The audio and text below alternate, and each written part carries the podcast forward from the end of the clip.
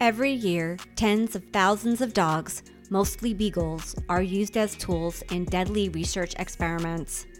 Join me, your host, Ellie Hansen, as we dive into this issue and talk to all the awesome people out there trying to make a difference for these dogs. Best of all, find out what you can do to help. We're opening doors for discussion and shedding light on the facts. This is Dog Research Exposed. Seven years ago, I adopted my very first laboratory beagle named Marty. He spent the first six years of his life in a pharmaceutical research laboratory being experimented on. Needless to say, he was terrified of people, including me in the beginning. He had some odd behaviors as well, such as freezing when being touched, panic attacks, and an extreme fear of high pitched noises. I just assumed he had some kind of post traumatic stress disorder or PTSD from being in the lab for so long. The American Psychiatric Association defines PTSD as a psychiatric disorder that may occur in people who have experienced or witnessed a traumatic event or set of circumstances. They may relive the event through flashbacks or nightmares, they may feel sadness, fear, or anger, and they may have strong negative reactions to something as ordinary as a loud noise or an accidental touch. I thought this sounded a lot like my beagle Marty. Thankfully, his symptoms of PTSD have disappeared over time. I didn't realize until just recently that in scientific circles, the condition of PTSD isn't acknowledged in dogs. It has been concluded that it could be a possible disorder in military working dogs, but not in dogs who have experienced other types of trauma, such as research and experimentation. So I began to question why then did I see the signs of PTSD in Marty so clearly? Why isn't this accepted as a valid dog behavioral response to trauma? And most importantly, can dogs from laboratories successfully overcome symptoms of PTSD like my beagle Marty did? Dr. Stacy Lopresti Goodman joins us in this episode to shine some light on this topic. She is a professor of psychology at Marymount University in Arlington, Virginia, and her work is aimed at understanding the negative impact that confinement, social isolation, and physical abuse have on the psychological well being of animals rescued from laboratories, including chimpanzees, monkeys, and dogs. Her latest published research paper is on the psychological and behavioral characteristics of former research beagles and it has the potential to ignite widespread change for dogs in labs. Dr. Lopresti Goodman shares her findings and her journey through the sciences without testing on animals in this enlightening episode of Dog Research Exposed.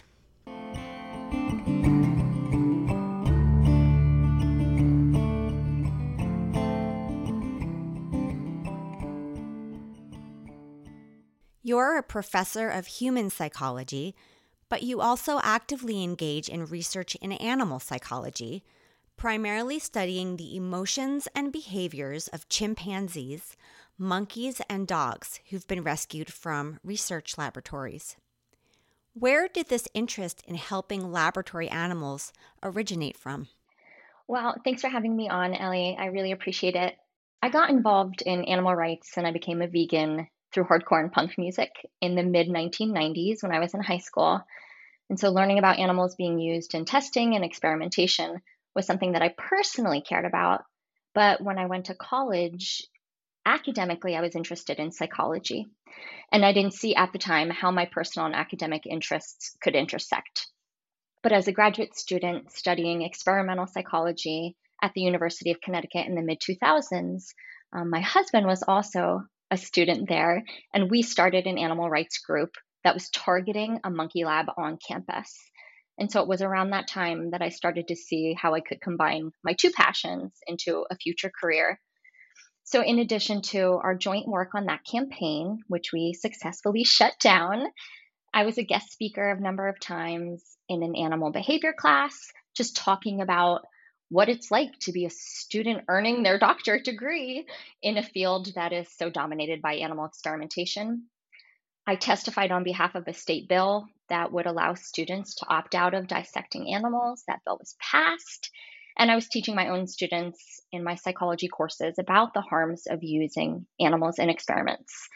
So when I was hired at Marymount University in 2009, where I currently work, that's when I really started turning my own research program away from the curiosity driven behavioral research that I was doing with humans as an undergraduate and graduate student and pivoting towards research that I could do to help animals in laboratories to highlight the negative psychological impact that this research has on them, even after they're rescued from laboratories, as well as investigate alternatives to the use of animals in psychology education. And this research you're doing has taken you to some really interesting destinations as well. You've led study abroad programs to primate sanctuaries in Kenya and Spain with your students. Could you describe where those primates came from in these sanctuaries? And what is the one thing that strikes you most when you visit? Yeah, so I've been fortunate enough to bring students to a chimpanzee sanctuary in Kenya called Sweetwaters Chimpanzee Sanctuary three times. And I brought them to a macaque and chimpanzee sanctuary in Spain called Fundación Mona. So in Kenya, those chimpanzees were orphans of the illegal bushmeat and pet trade. So in equatorial Africa, chimpanzees are hunted for their meat, which is then sold on the black market as a delicacy. And oftentimes, the poachers will go after a mother who's carrying her infant because they're slower and they're easier to kill because they're trying to protect their infant. Um, but also, they will not only get the meat from the mother to sell, but then they get the infant whom they can sell as a quote unquote pet. So, two for the price of one. And in Spain, those chimpanzees were all former ex pets who lived in people's homes or tiny cages in their backyard, or they were ex performer chimpanzees who were used in TV commercials and films.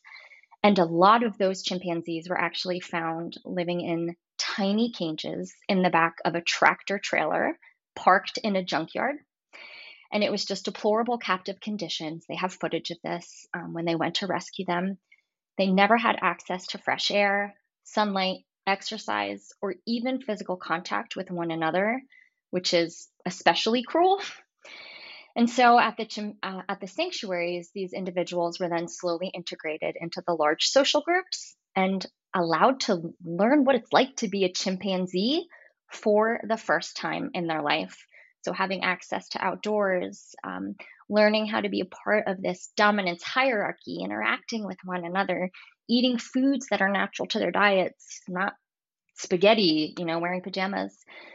And so, I think that the thing that strikes me most about these chimpanzees is how resilient they are. So, you know, with a little bit of support and care and freedom and time to heal, they really learned what it is like to be a chimpanzee. And they have successfully been integrated into these social groups. And I think most importantly, they don't hate all humans, which I think would be really hard for me if I was in their situation. And so to see how resilient and forgiving they are is really remarkable. I want to touch on a paper that you had published back in 2015 on chimpanzees called Psychological Distress in Chimpanzees Rescued from Laboratories. This is a different type of rescue situation than what we were just talking about, and there is a case study of a chimpanzee named Sevi. Sevi was taken from his mother at age two and put into research where he lived in isolation was tranquilized hundreds of times, almost died on the operating table multiple times, and was infected with harmful diseases. Sevi basically went through an incredible amount of pain and suffering. After a decade of life in research, Sevi was released from the research facility he was in. Can you talk about the psychological effects laboratory life had on Sevi and how this compares to dogs who also endure similar procedures and experiences in a laboratory? Even though they're different species, what do dogs and primates share psychologically in terms of the trauma associated with life in a laboratory?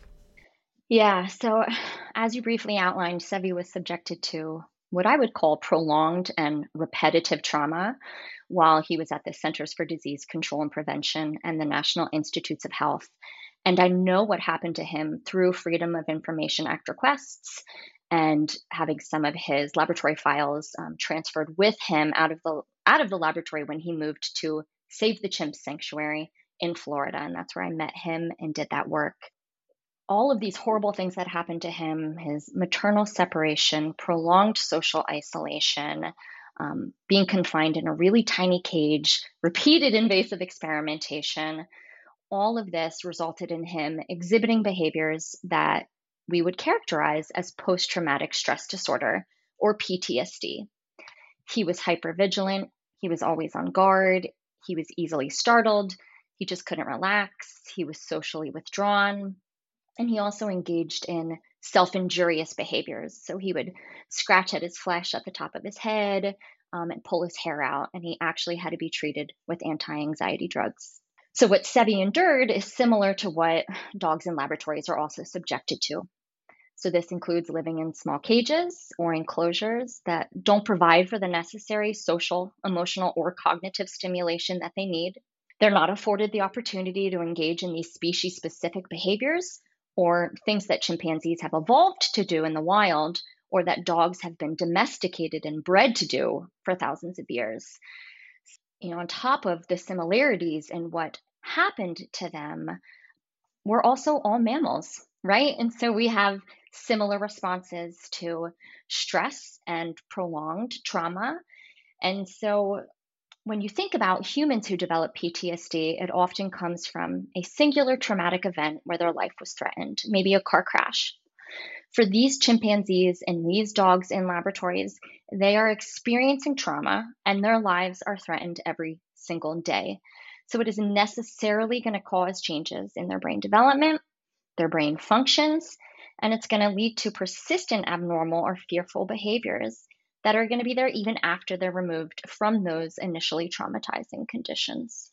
Is PTSD something that's recognized in the veterinary world as an actual animal condition?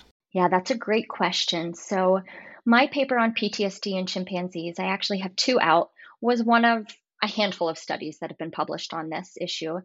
And I think it's a lot easier for people people of the public, but also veterinarians and you know psychologists and scientists to see the responses in chimpanzees who look like us and say, okay, that's post traumatic stress disorder. Mine is the first paper that has been published calling what we see from dogs in laboratories post traumatic stress disorder. And so the only other time it's been mentioned is there's a veterinarian at Tufts University who talked about dogs who were used in the military, so military working dogs, having post traumatic stress disorder. Um, but there was actually no scientific article on it, and so mine is the first that's done that. And I've, it was hard to get this paper published because of that. Yes, but I think it's so important to formally acknowledge that dogs and other animals are negatively affected by trauma because maybe that will eventually change the way we treat them. The Institute for Laboratory Animal Research, which is a pro animal research organization, actually states that maximizing successful experimental outcomes in studies with dogs involves ensuring that the animals are healthy, providing a suitable environment, minimizing stress, and preventing or alleviating distress. I believe this is what laboratories refer to as refinement, meaning trying to refine the living spaces and experimental procedures for the dogs to make the dogs less stressed about being experimented on.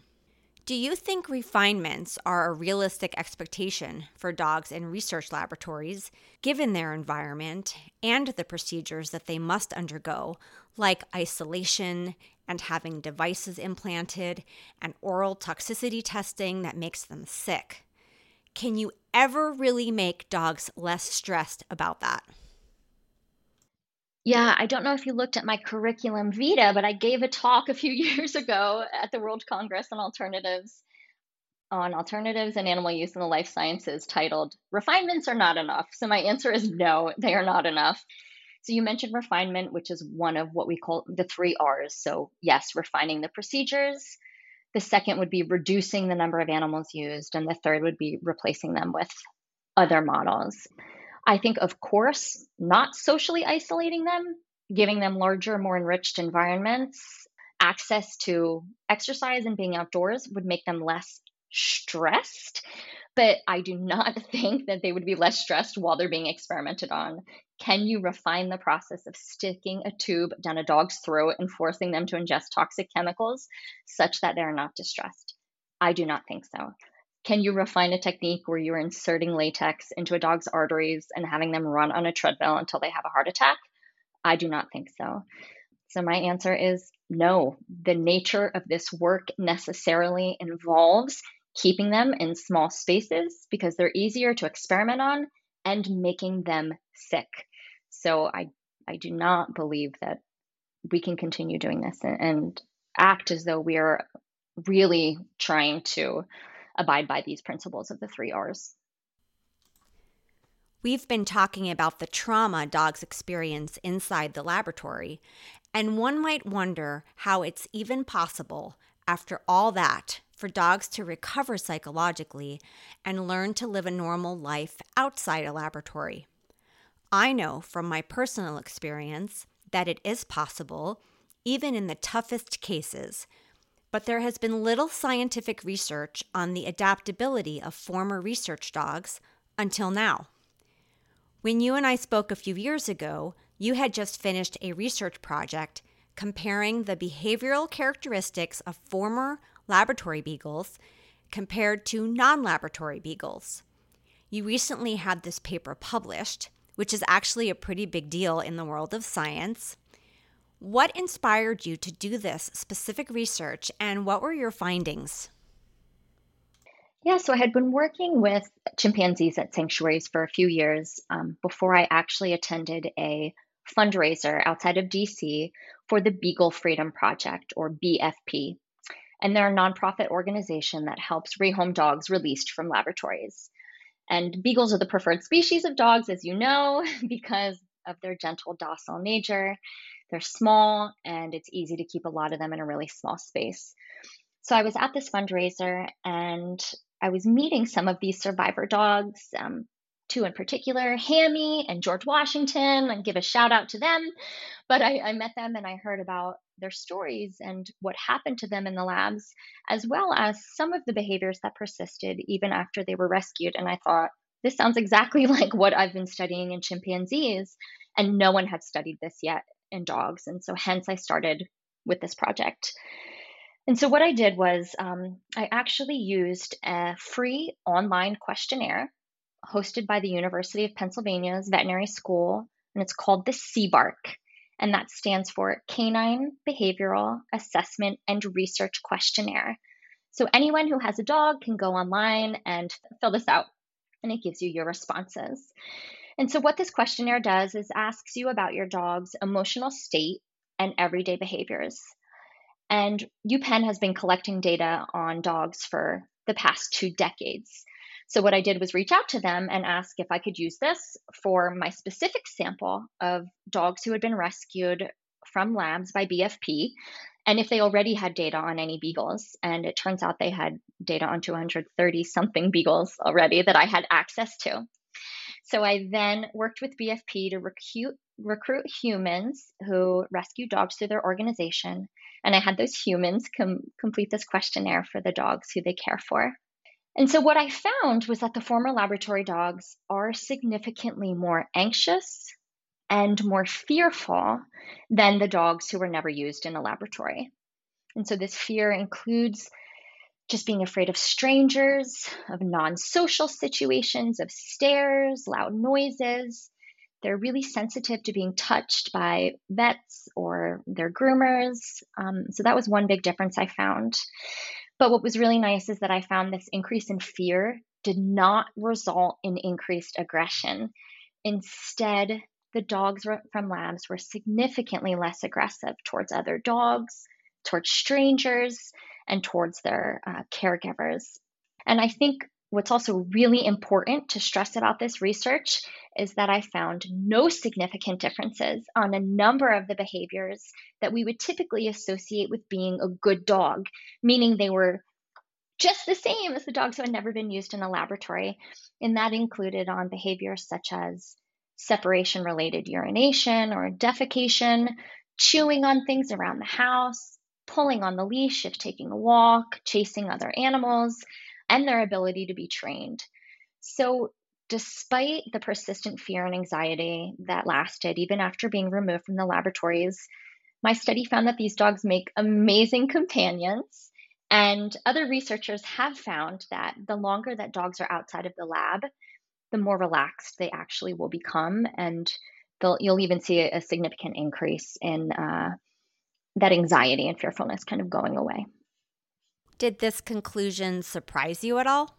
Yeah, I was I was definitely expecting the increased fearfulness um, and anxiety, but I was really surprised that a majority of the beha- behaviors there was no significant difference on. Um, I would have thought that the trauma would have resulted in more persistent changes, and they weren't there. And so it was a happy surprise, right? Because I don't want to just dwell on the negative because I want people to understand that these dogs make amazing companions and that with a little extra love, attention, and a caregiver who's really willing to be patient and understand what they need, they can be a wonderful member of the family.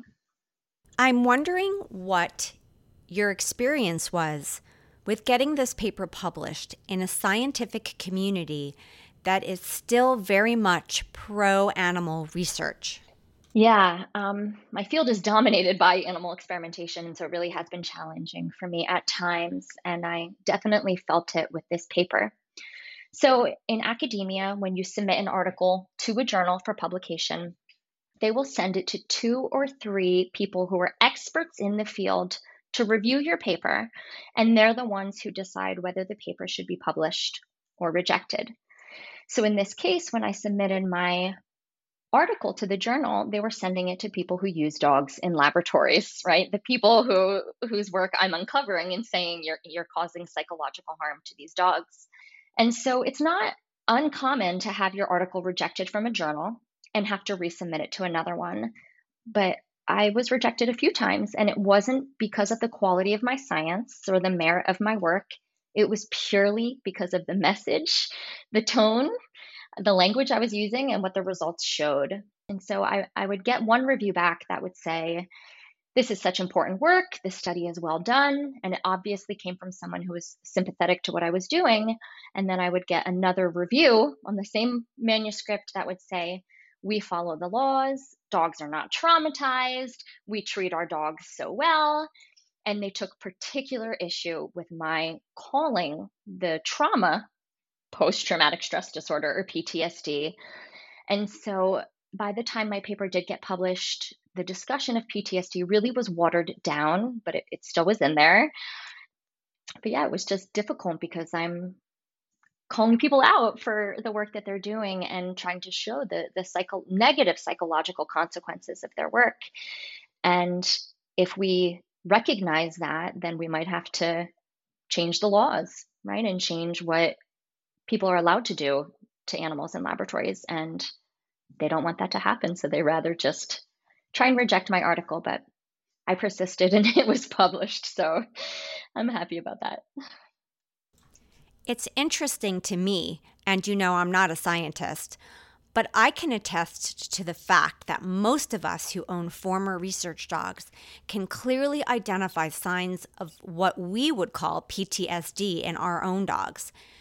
And so it's always surprising to me that people who actually work in the laboratory with these dogs every day doing these procedures cannot see that. And the other thing that's really interesting is that um, researchers use animals as models for PTSD in the lab, right? But that's what they always say. This is a model of post traumatic stress disorder. They never want to say that we are inducing post traumatic stress disorder because if they framed it that way, then again, think about how morally reprehensible we would find their work. So instead, they always use the word model, model. But yeah, I think it's a defense or coping mechanism for them to continue doing what they're doing and and not really think about the consequences on those poor animals. So on a more positive note, how can this information gained from your Beagle study help get more dogs adopted out of labs? Yeah, again, like I mentioned before, I think not only dwelling on the harms, but looking at all of the behaviors that were no different between my two samples, showing that they are just as trainable, um, they're significantly less aggressive, can really paint a different picture of, of what these dogs' lives can be like outside of the laboratory and can show that they make great companions. Another thing I found is that the dogs from the labs actually had increased attachment to their caregivers and based on my interactions with some of their caregivers, you know, this was a reciprocal relationship. Like they also had a really strong attachment and bond with their dogs. And they said that they would absolutely adopt another dog from a lab if they were given the opportunity to. So again, I think we have to to focus on that. But I think my work can also help rescue organizations prepare future caregivers for knowing there is going to be some generalized fearfulness. There is going to be anxiety. Um, they are going to be really attached to you, and just kind of know to know that so you can help them adjust to their life outside of the lab or avoid circumstances that might increase those stress responses.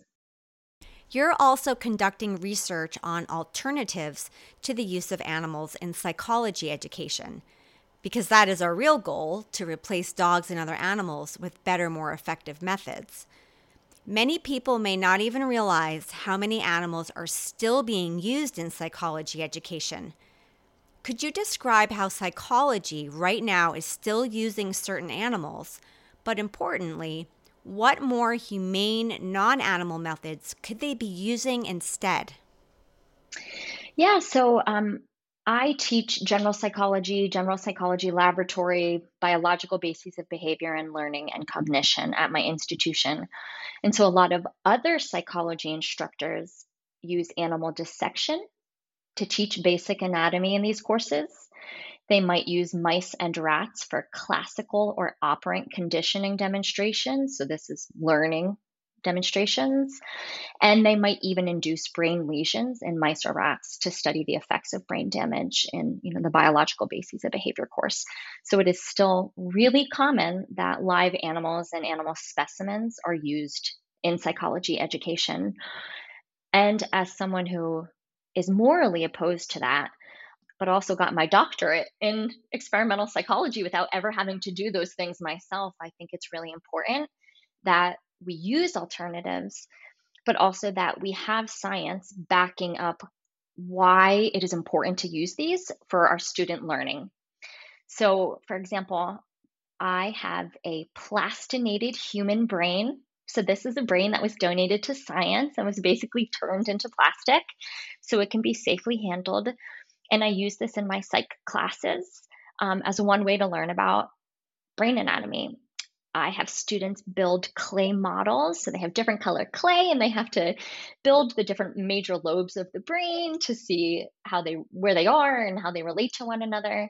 I use worksheets and I know this sounds right like elementary school of coloring and Play-Doh, but it's actually kinesthetic learning and it's really important for students to understand the relationships between these parts of the brain I use computer modeling of brain anatomy and function to see how different drugs affect the nervous system, how brain injury can affect everyday behaviors.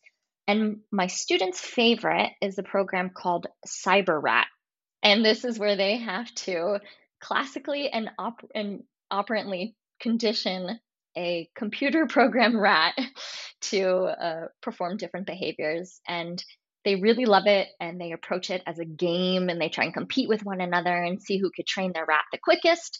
And again, all of this is done without harming any animals. And so, what the science so shows us is that these alternatives help students learn the same as, if not better, than dissection and animal experimentation.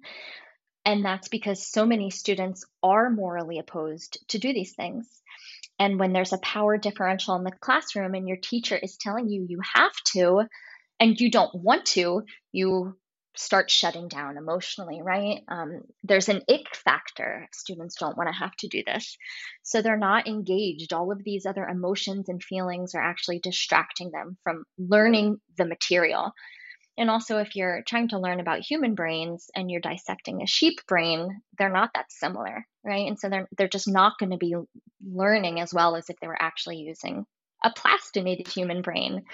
And so, it's really important that we as psychology educators use these ethical alternative methodologies to teach our students because we don't want to turn away compassionate future educators from pursuing these fields we need more compassionate people in, in the field so i think it's really important that that we explore and use these alternatives and spark their intellectual curiosity by showing them compassionate, ethical ways that they can still learn about this information without harming other animals. Agreed. You don't want students to give up on their dreams of being a scientist because of having that icky feeling of having to do experiments on animals. I can imagine that can have a long term effect on some students. Yeah, and and again, research shows that um, young women, particularly, will be turned off from pursuing the sciences in general if they are forced to dissect. As a woman in the sciences, I think it's really important that we don't do that. And, you know, circling back to what I talked about when I was a graduate student, I testified on behalf of the bill that would give students the option to not dissect. And as an educator and as someone who's also morally opposed to this, I think it's really important that we also have more high schools and colleges and universities that are pursuing these dissection choices uh, bills or policies such that we can tell students that you will not be penalized for not doing this. I'm not going to force you to do something you find morally reprehensible. And I'm going to give you this alternative assignment that you can complete, use one of these computer simulating programs, or do something else to learn the material. And and again, not turn them off pr- from pursuing, like you said, their dreams.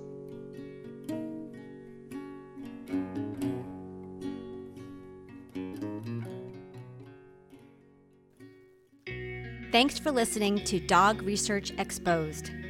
Check out our website at www.dogresearchexposed.com for more resources and actions you can take to help dogs in research laboratories today.